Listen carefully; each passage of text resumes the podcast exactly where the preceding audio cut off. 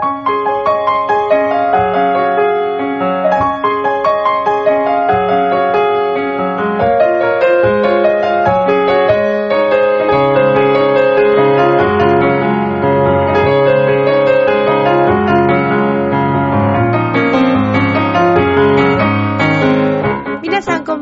ミッチェルです。いかがお過ごしでしょうか？本日は6月の22日木曜日となります。さて、この1週間ですけれども、もしかしたら見に来てくださった方いらっしゃるかもしれませんね。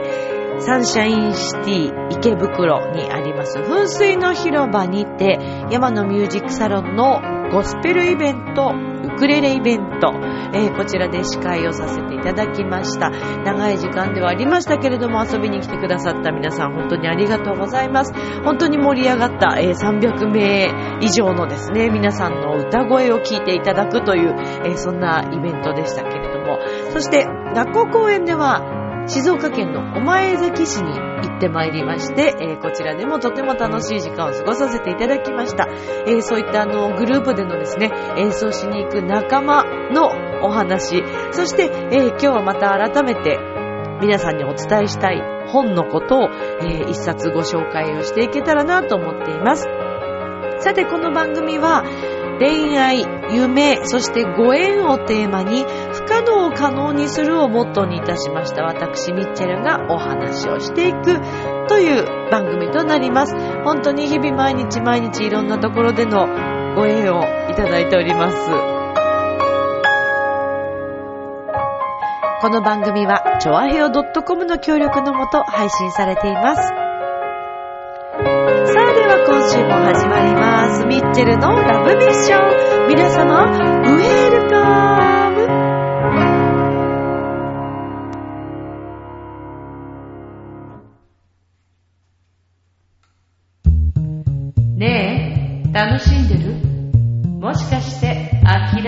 してない？チョアヘオ .com を聞いているそこのあなた、ミッチェルと一緒にラブミッション。改めまして皆様こんばんは、ミッチェルです。いかがお過ごしでしょうか？本日は6月の22日、木曜日となります。さて、えー、まあ、2017年ね、もう本当に本当に毎回言ってますけども、もう半分ということで、お正月こないだ、ね、だったって私は思っているんですけれども、ほんと早いよね。ねえ、まあでもそれだけ毎日ね、充実してるのかなっていうふうに考えるようにはしておりますけれども。えー、さて、え私はですね、先日、えっ、と、サンシャインシティ、これあの、池袋にあります、サンシャインシティの噴水の広場にて、えーこれは山の楽器の山の、えー山の楽器の山のだって、山の楽器の音楽教室、山のミュージックサロンのゴスペルイベントを毎年こちらのサンシャインシティ噴水の広場で行っているんですね。今回で5回目となるんですけれども、まあ、あの、それの前にもですね、別の場所で、えーこのゴスペルイベントを行っておりましたけれども、今回サンシャインシティでは5回目ということで、で、えーこちらのですね、MC を毎年させていただいておりまして、今回で5回目に、えー私もなります。まあ、あの、本当に毎年毎年、この時期に、ゴスペルの先生方と、まあ、やっぱりなかなかね、先生たちと会えるという、ね、全員が集まれるということもそうそうまあないし、お互いレッスンに入ってしまえば、教室にね、お部屋にずっといるので、顔を合わすということもない先生ももちろんいらっしゃったりとかするわけですけども、まあ本当にあの総勢300名というね、すごい人数の、はい、えー、歌声の場面もあったりなんかしながら盛り上がるイベントなんですね。まあ、あの、サンシャインシティに遊びに来てくださっている方々が足を止めてくださったり、えーまた、このライブをね、聞きに来てくださっている方ですとか、今回どのぐらい、あの、初めての方って言って、えーお伺いしたところ結構いらっしゃってですね、またあの、あ歌ってみたいなと思ってくださったり、そんなきっかけになったらいいなと思うわけですけれどもね。まあでも本当にあの歌声というのは素晴らしくてですね、そしてクラスによってカラーが全く違いまして、面白いですね。なんかこう、先生のカラーになんか染まっていくんでしょうね。先生がすっごい元気でぶっ飛んでれば、生徒さんたちもそんな風な演奏になるし、すごく慎重でシンプルで、えー、そんな中にこう、しっかりした芯のある歌声であれば、えー、やっぱりそういう演奏になりますし、先生たちのね、指導方針によってもクラスのカラーが違って、すべてそれぞれが違って、すごく面白かったです。まあ、今日もあの、え、2匹のワンコがね、おりますけれども、はい、時々声が聞こえるかもしれません。うん。まあ本当に、あの、私もいつも楽しませていただいているイベントです。で、このゴスペルイベントが終わった後に、同じこの山のミュージックサロンの今度はウクレレのイベントになりまして、ウクレレのクラスの方々が演奏してくださるというね。まああの、本当に初夏の、こう、ちょうどこの時期にまた心地の良いウクレレの響きがですね、サンシャインシティのこの広場に、噴水の広場に広がったわけです。ウクレレの音色っていうのはこう、落ち着きますね。聞いていてもなんか、あのー、ほっとすると言いますかね。そしてなんかやっぱりこうハワイに行きたくなるよ。し、行ったことないですけども、ハワイにね、なんかこうイメージするというか。で、あの、お衣装も皆さんそれぞれ、えー、ハワイアンのね、服装を、それぞれが皆さんお持ちになって、えー、それを着て演奏されたりとか、雰囲気からね、皆さんすごく作り込んでいらっしゃって、ゴスペルのクラスも皆さん衣装もそれぞれこだわりがあって、えー、黒で統一して、その中に赤が入っていたりとか、もしくは爽やかに、えー、白にまとめられるクラスですとか、まあほんとそれもいろいろ曲によって、カラーによって、えー、雰囲気によって、いろいろこうなんかね、変わっているようですけども、本当に楽しいイベントでした。まあもう今年もね、このイベントが来ると、ああ、夏が来たなぁというふうに思うんですけれども、もう終わってしまいましたのでね、もう本当にもう、あ、夏だ、夏だ、夏が来たんだっていうね、そんな気分です。若干今日ね、ミッチェルはね、今ね、あの、朝なんですけど、最近ちょっと朝に収録することがちょいちょいあって、時間の関係でね、いろいろあの仕事の関係もあったりして、目が覚めてないわけじゃないんですけど、で、何を話そうか迷ってるわけでもないんですけど、少しね、なんか脳がね、回ってないような感じをしますよね。すいませんね。なんかわけのわからないこと言ってたら、ああ、ちょっと若干眠いんだなって。それじゃダメだよね。ちゃんと目が覚めてるよ。覚めてるし、しかもちゃんとコーヒーをね、こうやって飲みながら、目を覚ましながらと思って、あ、コーヒーって言っても私あの最近このね、玄米コーヒーというのに、はい、ハマり始めました。もう最近玄米にすごくハマってるんですけど、あと米粉のお菓子とか、で、それも市販のではなくてですね、この玄米コーヒーはですね、まあ、市販は市販なのか。市販なんだけど、そういう玄米とかを扱ってるお店で購入したものです。これあの、蔵米にあるんですけども、ゆわえるという、あの、結ぶっていう字を書く、ゆわえるっていうお店で、そちらでもご飯も食べれるようなんですけどもね、お店がこう隣接していて、えー、玄米の、あの、そのままお米が買えたりとか、こういった玄米の、えー、コーヒー。今一瞬止まったもんね、脳がね。やっぱり脳が冷めてないのかな、目がね。どうもね、もう朝は早朝はね、こう、言葉がパパパパッと出てこないという、ちょっとよろしくないですね。はい。気をつけます。頑張ります。そう。で、その玄米のコーヒーだったりとか、あとはね、えっ、ー、と、おせんべいのような、これは、えっ、ー、と、これも玄米でできて、えっ、ー、と、海苔塩と、なんか何種類か味がありましたけど、私はあの海苔塩のお味を買ったんですけども、すごく美味しかったです。ちょっと歯ごたえしっかりしてて、割とあのお腹に溜まるような、1、2枚食べるとちょうどいいなんかこうおやつになるような、そんな、はい、えー、玄米の米粉の、はい、えー、お菓子だったんですけどもね、それ以外にもほんとたくさん、たくさんいろんなものがあって、買いたいものがたくさんあったんですけど、これ全部買ってたらもう大変なことになっちゃうなと思って、ちょっと我慢しました。お米もね、買ってみたんです。で、それは、えっと、黒米？黒いお米もちょっと、あの、入っていて、まだ、あの、ちょっと前の玄米が終わってないんで、これからなんですけど、どんなお味がするのかすごく楽しみなんですけどね。はい。あの、蔵前私今注目してますけれど、私が前にも言ったタンタンタイガーさんね。あの、この間の、えー、ランキング、えっ、と、テレビのアドバチック天国のランキングにもちゃんと入って店長さんも映ってましたけど、あれから一回私行きましてですね、あの、ツイッターの方で、そのテレビに映ったのを写真撮ってあげたら、あの、店長からもメッセージいただいたんですけど、すっごい嬉しかったんですけど、で、その、あの、店長さんに、えー、またちょっと会いたいなと思って、えー、行きました。で、あの、いつも行ってる仲間がいるんですけど、友達と一緒に行って、えー、また、ね、その日も美味しく、タンメンを、え、担々麺か。タンメンじゃないよ。担々麺。汁なし担々麺をいただきました。まあ、またそのうち、はい。割とすぐに行きたいなと思ってますけど。ほんとハマるんだよね、タンタンタイガーさん。もうぜひ行ってください。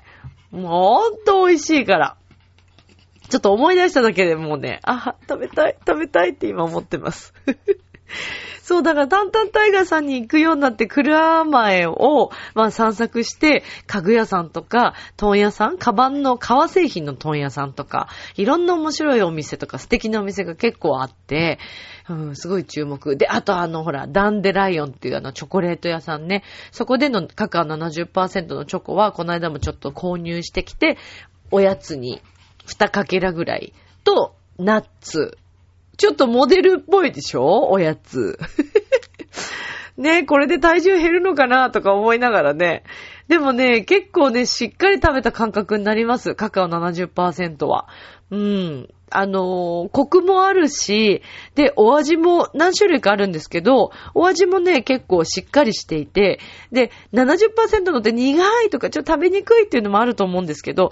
ダンデライオンさんのはね、すごく食べやすいです。そしてなんて言っても、そのダンデライオンさんの、えっと、ホットショコラのその飲み物に、静岡産のね、ほうじ茶が入ってる、あの、飲み物があるんですよ。もうこれにハマってしまいまして、あの、車でちょっと行けるときに割と最近、え、行ってます。なんか一息つきたいときとか。あとね、私今後あそこで、なんかお仕事を、あの、パソコンとか持ち込んでね、なんかお仕事しながら、ゆっくりとかしたら楽しいなとかいろいろ考えてますけどね。うん。今だから私一番欲しいのノートパソコンの小さいタイプのノートパソコン。あの、持ち運びができるぐらいの大きさ。今使ってるこれ、あの、収録してるのに使ってるパソコンは、えっ、ー、と、MacBook Pro っていうんですか？まあ普通に、はい、普通の大きさの、まあ、パソコンなんですけど、まあ、持ち運びもちろんできるんですけど、小さいの欲しいよね。仕事、仕事をしたいよね。あれ持ち運んでね。そう、それが、今いくらぐらいするんですかね？うん、今一番私の欲しいものです。そう、そしてですね、えー、それから今週は何があったかな？まあ、いろいろなんですけど、あ、そうそう、で、その、先週の収録する後になったんで、お話はあんまりしてないと思いますけど、まあ、お前崎市に、はい、静岡県の方、お前崎市に行ってまいりました。こちら、小学校公園でですね、もうね、静岡の子たち最高です。まあ、自分が静岡出身っていうのがあるから、ちょっとこう、なんていうんですか、ひいき目で見てしまうんですけど、静岡の皆さんはね、あったかいですよ。ミッチェル見てわかると思いますけど、静岡出身最高 静岡 B 期ですいませんね。まあ皆さんそれぞれ自分の土地ってそう思いませんか？なんか、やっぱり、なんだろうね。私、三島市で生まれましたけど、ちっちゃい頃にいただけなんで、記憶も全然ないぐらいだったんですけど、でもやっぱりなんか落ち着くんですよね。うん。で、お前崎市は、あの、今まであんまり行ったことがなかったんですけれども、とても良いところでございました。まあ、観光する暇もなく、えー、公演を2本、えー、させていただいて帰ってきたという。でもね、もう、この道中、行きも帰りも、あの、メンバーのみんなと、まあ、車、え、1台の車で、えー、今回の人数は9人ぐらいだったんで、車1台で行ったんですけど、ブラスバンドのメンバーですね。もう中にはリーダーなんかは18年ぐらいの付き合いになりますから、もう気心知れててですね、何のストレスもない。もうストレスフリーです。楽しくてしょうがない。もう Facebook にも書きましたけど、あまりの、なんかこう、居心地の良さにですね、なんか、なんだろうな。うん、あ、この仕事やってきてよかったなとか、この人たちと一緒に仕事ができて本当に幸せだなってすごい思える瞬間なんですよね。だから、仲がいいから、やっぱりこう演奏にもそれは出ますし、そうすると子供たちなんかはもうすごい感じると思います。あの、お子さんたちって、そういう感じる力がすごくありますから、あまり仲良くなくてやってるとね、多分ね、まあ、それが出てしまっちゃあね、ちょっとプロとしては失格だと思うんです。仲があんまり良くなくても、まあ、仲良くないグループって、まあ、いるのかな？仕事だけの付き合いとかは、まあ、あるっちゃありますけどね。きっとあると思いますけど、私はないですけど、うん、やっぱりいい仲間っていうか、自分がね、一緒にやりたい仲間と私もやるようにしているし、あのー、ね、こういうご縁って言ってるぐらいですから、そういうのを引き寄せられるように自分も努力したいなと思って、今のメンバーとか、あの、一緒に仕事させていただいてるこのメンバーだけじゃなくて、関わってくださってる皆さんはもう本当にご縁だなというふうに思っているんですけど、うん、特にこのね、えー、ブラスの仲間とか、この仕事の仲間はもう恵まれているなと思って、って幸せを感じております。もう、行きの車でも笑いが絶えなくて、朝の6時半に新宿で集合するんですけど、もうね、朝の6時半から、まあ、特に私がテンション高いんですけどね。ずっと喋ってますね。で、お前先まで、まあ、あの、ちょっと途中休憩とかしつつ行くと2時間半か3時間近くかかるんですけど、楽しくてあっという間なんですよ。あられ、もうちょっとやってて、後半の方で、最初もずーっとずっと喋り倒して、後半の方で疲れてきて、着く直前の30分前ぐらい眠くなるっていうね、えー、私のいつものパターンですけど、うん、で、えー、公演をして、お昼もいただいて、午後、えっと、今回は午前と午後の2回公演でしたけどもね、低学年も高学年もみんな本当に良い子たちばかりでとっても楽しかったです。先生にもすごい盛り上げていただいて、えー、校長先生はじめね、皆さん本当にどうもありがとうございました。えー、またお前崎の方にも伺いたいなと思いますけれども、えーと、実はですね、えーと、だから今日、今収録しているのは前日になるんですけども、えーと、今日ですね、今日、これからというか、はい、また6時半に新宿で集合すると思いますけど。あ、なので、このラジオを聞いた後、えっ、ー、と、22日ですよね。22日の6時半か、まあ、そのぐらいに、え新宿に来ていただければミッチェルはいますよ、なんて。一瞬ですけどね。そっから皆さんでまた車で、今回は、今日は、えー、栃木に、はい、行ってまいります。栃木公演があったとは、あの、新宿に戻ってきて、またレッスンのお仕事がありますけれどもね、もう充実した日々でございますよ。本当にありがたいことでございます。さあ、そして、えー、今日この収録しているのは、まあ、早朝朝なんで、あれなんですけど、今日でですね、私、あの、4月からスタートしました MBA エッセンシャルズ2017ということで、早稲田大学さんと日経さんがコラボしていたビジネススクール。今日がラストの日となるわけですね。あっという間でしたね。最初申し込んだ時は2ヶ月間も私通えるのかななんて思ってたんですけども、本当にあっという間だったし、毎回授業が刺激的でとっても楽しかったです。まあ、あの、それをね、教えてくれたきっかけをくれた、あの、私の友人にも本当に感謝をしているんですけれども、まあ、やっぱりね、こういった何か機会があって、そして自分で学ぼうと思わないとなかなかそういうところって行きにくかったりすると思うんですけど、いろいろちょくちょくこういう話をちらっとすると、結構お仕事の上の立場の方とか、すごい興味あるんだよね、そういうのって言ってくださったり、どういうとこ行ってるのとか、すごく詳しく教えてほしいっていう方とか、えー、いらっしゃったりですね。だからなんかそういう話をしていると、あ、私の周りにも本当にすごくいろんなことをまだまだ、ね、そんな立場的には上の方でも、もっとこう勉強しようと思ってらっしゃる方がたくさんいらっしゃるんだなと思って、えー、またさらにそれがもう自分の刺激にもなったりもするんですけども、どの先生の講義もとっても本当に楽しくてですね、えー、私にとっては全くの、その経営学というもの自体が全く新しいもの、自分にとっては新しいもの、知らない世界だったので、すごく興味深かったし、ちょっと一日だけ、あのー、ね、えっ、ー、と、島根県の方の公園に行ってた日、行けなかった授業があって、まあそれは後期であの、また、秋の方のね、プログラムの方で、えー、その授業だけまた、あの、単品でも受けに行けますから、あの、一科目、一日だけでも、あの、単独で受けに行けるので、それはちょっとまた受けたいな、なんて思ってるんですけどもね、今日がラストの、え、授業ということで、なんか感慨深いと言いますか。ちょっと寂しいな。なんかこう、毎週、早稲田の門をくぐって、えー、早稲田大学にね、自分なんかこう、音楽の勉強しかしたことがないものが、勉強の学校、頭のいい学校の門をくぐるという、もうそれだけでも、なんか、すごくね、充実した気持ちになってたんですよね。嬉しいんですよね。なんかステータスって言うんですかね、こういうのが。うん、なんかそこに入れるというのがとても光栄で、えー、どうしたんでしょうね。あ、ちょっとね、喧嘩ではないですけどね、なんかね、はい、争い事をしております。はい。ポコちゃんとペロちゃんです。仲はいいんですよ。すごい仲いいんだけどね、たまにこういうね、行き過ぎた遊び、絡みがあと最近、部屋が別に暑いわけでもないんですけど、二人で遊びすぎるせいかも、はぁ、はぁはぁはぁ大変なんですよね。すごい声するでしょ？これペロちゃんの方が母言ってます。はい。まあまあまあ、そんなところですかね。なので、まあ、早稲田大学さんの門をくぐるのも今日が、え、一応あの、講義としてはラストということで、また機会があったらね、えー、本当に講義はちょっともう一回ぐらい行きたいなと思ってますけども、なので皆さんももし機会があったら、まあ、この、MBA エッセンシャルズに限らずですね、そういった何か機会を見つけて、あの、また新しい自分の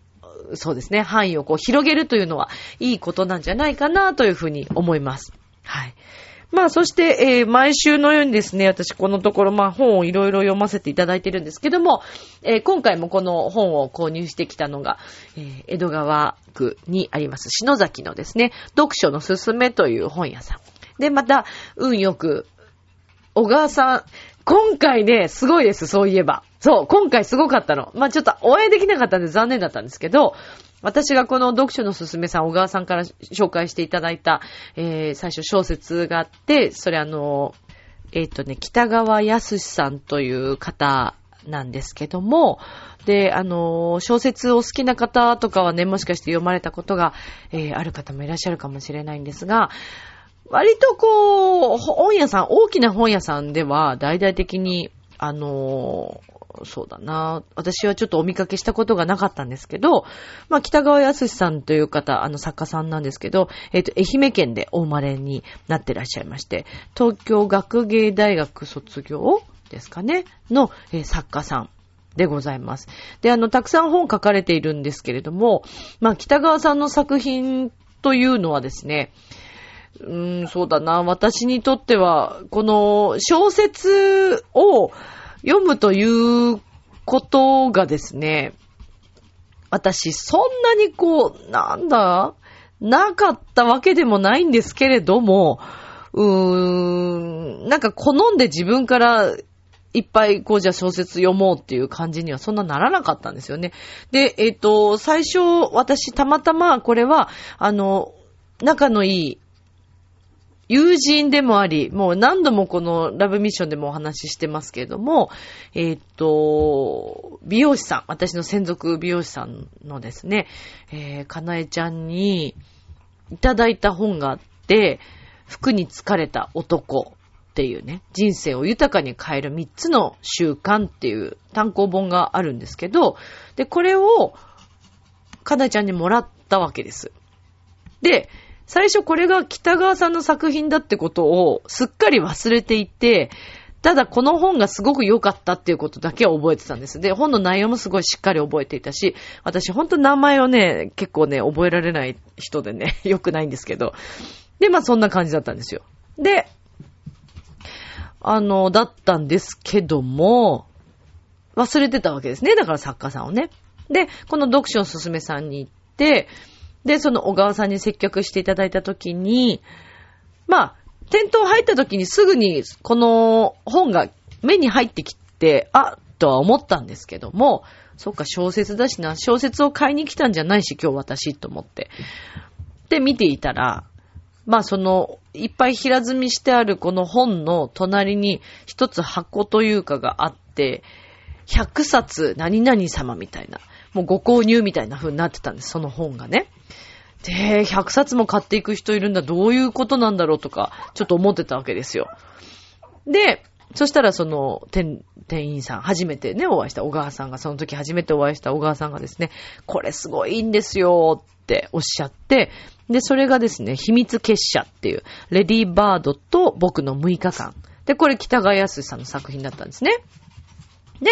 最初、なんか、いや、あの、私、小説というよりも、まあ、自己啓発とか、そういうちょっと仕事に関するのを、あの、読みたくってっていうふうに申し上げたら、そういう方ほど小説を読んでほしいっておっしゃったんです、小川さんが。で、最初半信半疑で、えー、店長さんに本当私最初接客していただきたかったから、清水店長にお会いしたかったんですよ。でも清水さんいなくって、で、小川さんに接客してもらって、えーってちょっとね、本当今だから言えますけど申し訳ないですけど、その時はそう思ったんです。で、えーと思ってて、で、半信半疑で、で、他も見てたんですけど、そしたらたまたまいらっしゃったお客さんがパーって来て、この、秘密結社のこの本をですね、4冊ぐらい買ってったんですよ。目の前で。え？え？と思って。で、何も言わず、そしたら、あの、小川さんが、あ、いつもありがとうございます、なんておっしゃって。でも、それ見せられちゃったらもう買う、ね、買いますよ、そりゃ。で、買ったっていうね。で、結局読んだら、もう私にすごく必要だったメッセージがたくさん入ってて、でね、このお店って本当に不思議で、なんかね、タイミングよく自分に必要なメッセージの本を進めてくれてる感じがします。偶然にも。小川さんすごいと思う。もう今も、ではもう小川さんね、あの、私大好きだし、小川さんにいろいろ、これいいですよって言われれば大体その本を買うんです。小川さん多分なんかわかんないけどタイミングよく言ってくれるので、もう信じて私は買ってるんですけど。で、この間久しぶりにちょっと仕事の前時間があったんで、急に予定なかったんですけど、急にじゃあ寄っていこう通り道だしと思って。で、寄ってったんです。高速降りて寄ってって。そしたら、あーとか言って、今日北川康さん来るんですよ、この後5時から、みたいな。でもその時間がね、ちょうどね、2時ぐらいで、私3時から仕事があったんで、うわー今日仕事なんですよ、この後って言って。そしたら私、そのお店の、あの、駐車場に車止めたんですけど、あの、白い車、そうですよ。北川さんの車ですよって言われて、私だから北川さんの隣に車を止めたんですよね。もうそれだけで大興奮しました。っていうぐらい私はもう北川康さんすごいもう大好きな作家さんなので、で、それから北川さんの本たくさん読んでいるんですけど、どの本も素晴らしかったですけど、まあ、このレディーバード、えっ、ー、と、秘密結社の本も良いし、さっき言った服に疲れた男もぜひ読んでいただきたいし、で、この本は読書のすすめさんのこともちょっと題材になっている本だそうです。で、私今、賢者の書っていう、これは、えっ、ー、と、北川さんの最初の方の作品なのかな？で、これ今まだちょっと読み途中なんですけど、で、あとね、これもおすすめ、一回進めたかな？また必ず会おうと誰もが言ったという本があるんですけど、これはね、これ映画にもなってます。はい。これは素晴らしい本でした。で、今日私が進めたいのは、北川康さんの本ではないんですけど、今日は縁があったって話をしただけなんで。で、えっ、と、今日おすすめしたいのは、優しいってどういうことっていう本です。で、これはね、その、ほん、みんな優しい人とか、あの人優しいねとか、私って人に優しくできてるかしらとか思ったりすると思うんですけども、その本当の優しさっていうのは一体何だろうという。で、これはあの、お釈迦様の教え、を、えー、守っているですね、初期の仏教の長老の方が、えー、話しているお話、あの、本なんですね。で、えっ、ー、と、フジテレビ系列のエチカの鏡でも、この人生を変える一冊人としてご紹介されたそうです。アルボムレ、えー、スマナサーラさんという方が書いている本です。優しいってどういうことという本。ぜひ皆さん読んでみてください。明日もスマイルでラブミーション今日もありがとう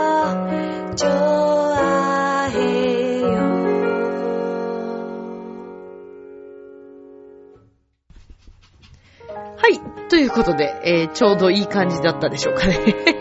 ギリギリだったかな。えー、宝島社さんから出ている本なんですけどもね。私買ったの900円プラス税ぐらいでしたけど、はい。同じだと思いますけどね。優しいってどういうこと？改めて優しさというもの、本当の優しさというものをこの本から私もちょっと学びたいなと、思っております。とても良い本でした。はい。さあ、えー、ということで今週のラブミッションもお送りしてまいりましたけれども、まあまた、あのね、えー、7月に久しぶりに浦安の文化会館でポットラックコンサート、えー、でさ出させていただきます。ミッチェル一人で演奏します。それから9月の29日、浦安のですね、えー、デッコボッコさんという美味しいイタリア料理屋さんで、ファスティングの先生とイベントしますからぜひいらっしゃってください。それでは今宵も良い夢を、明日も楽しい一日を。じゃあね、バイバーイラブー。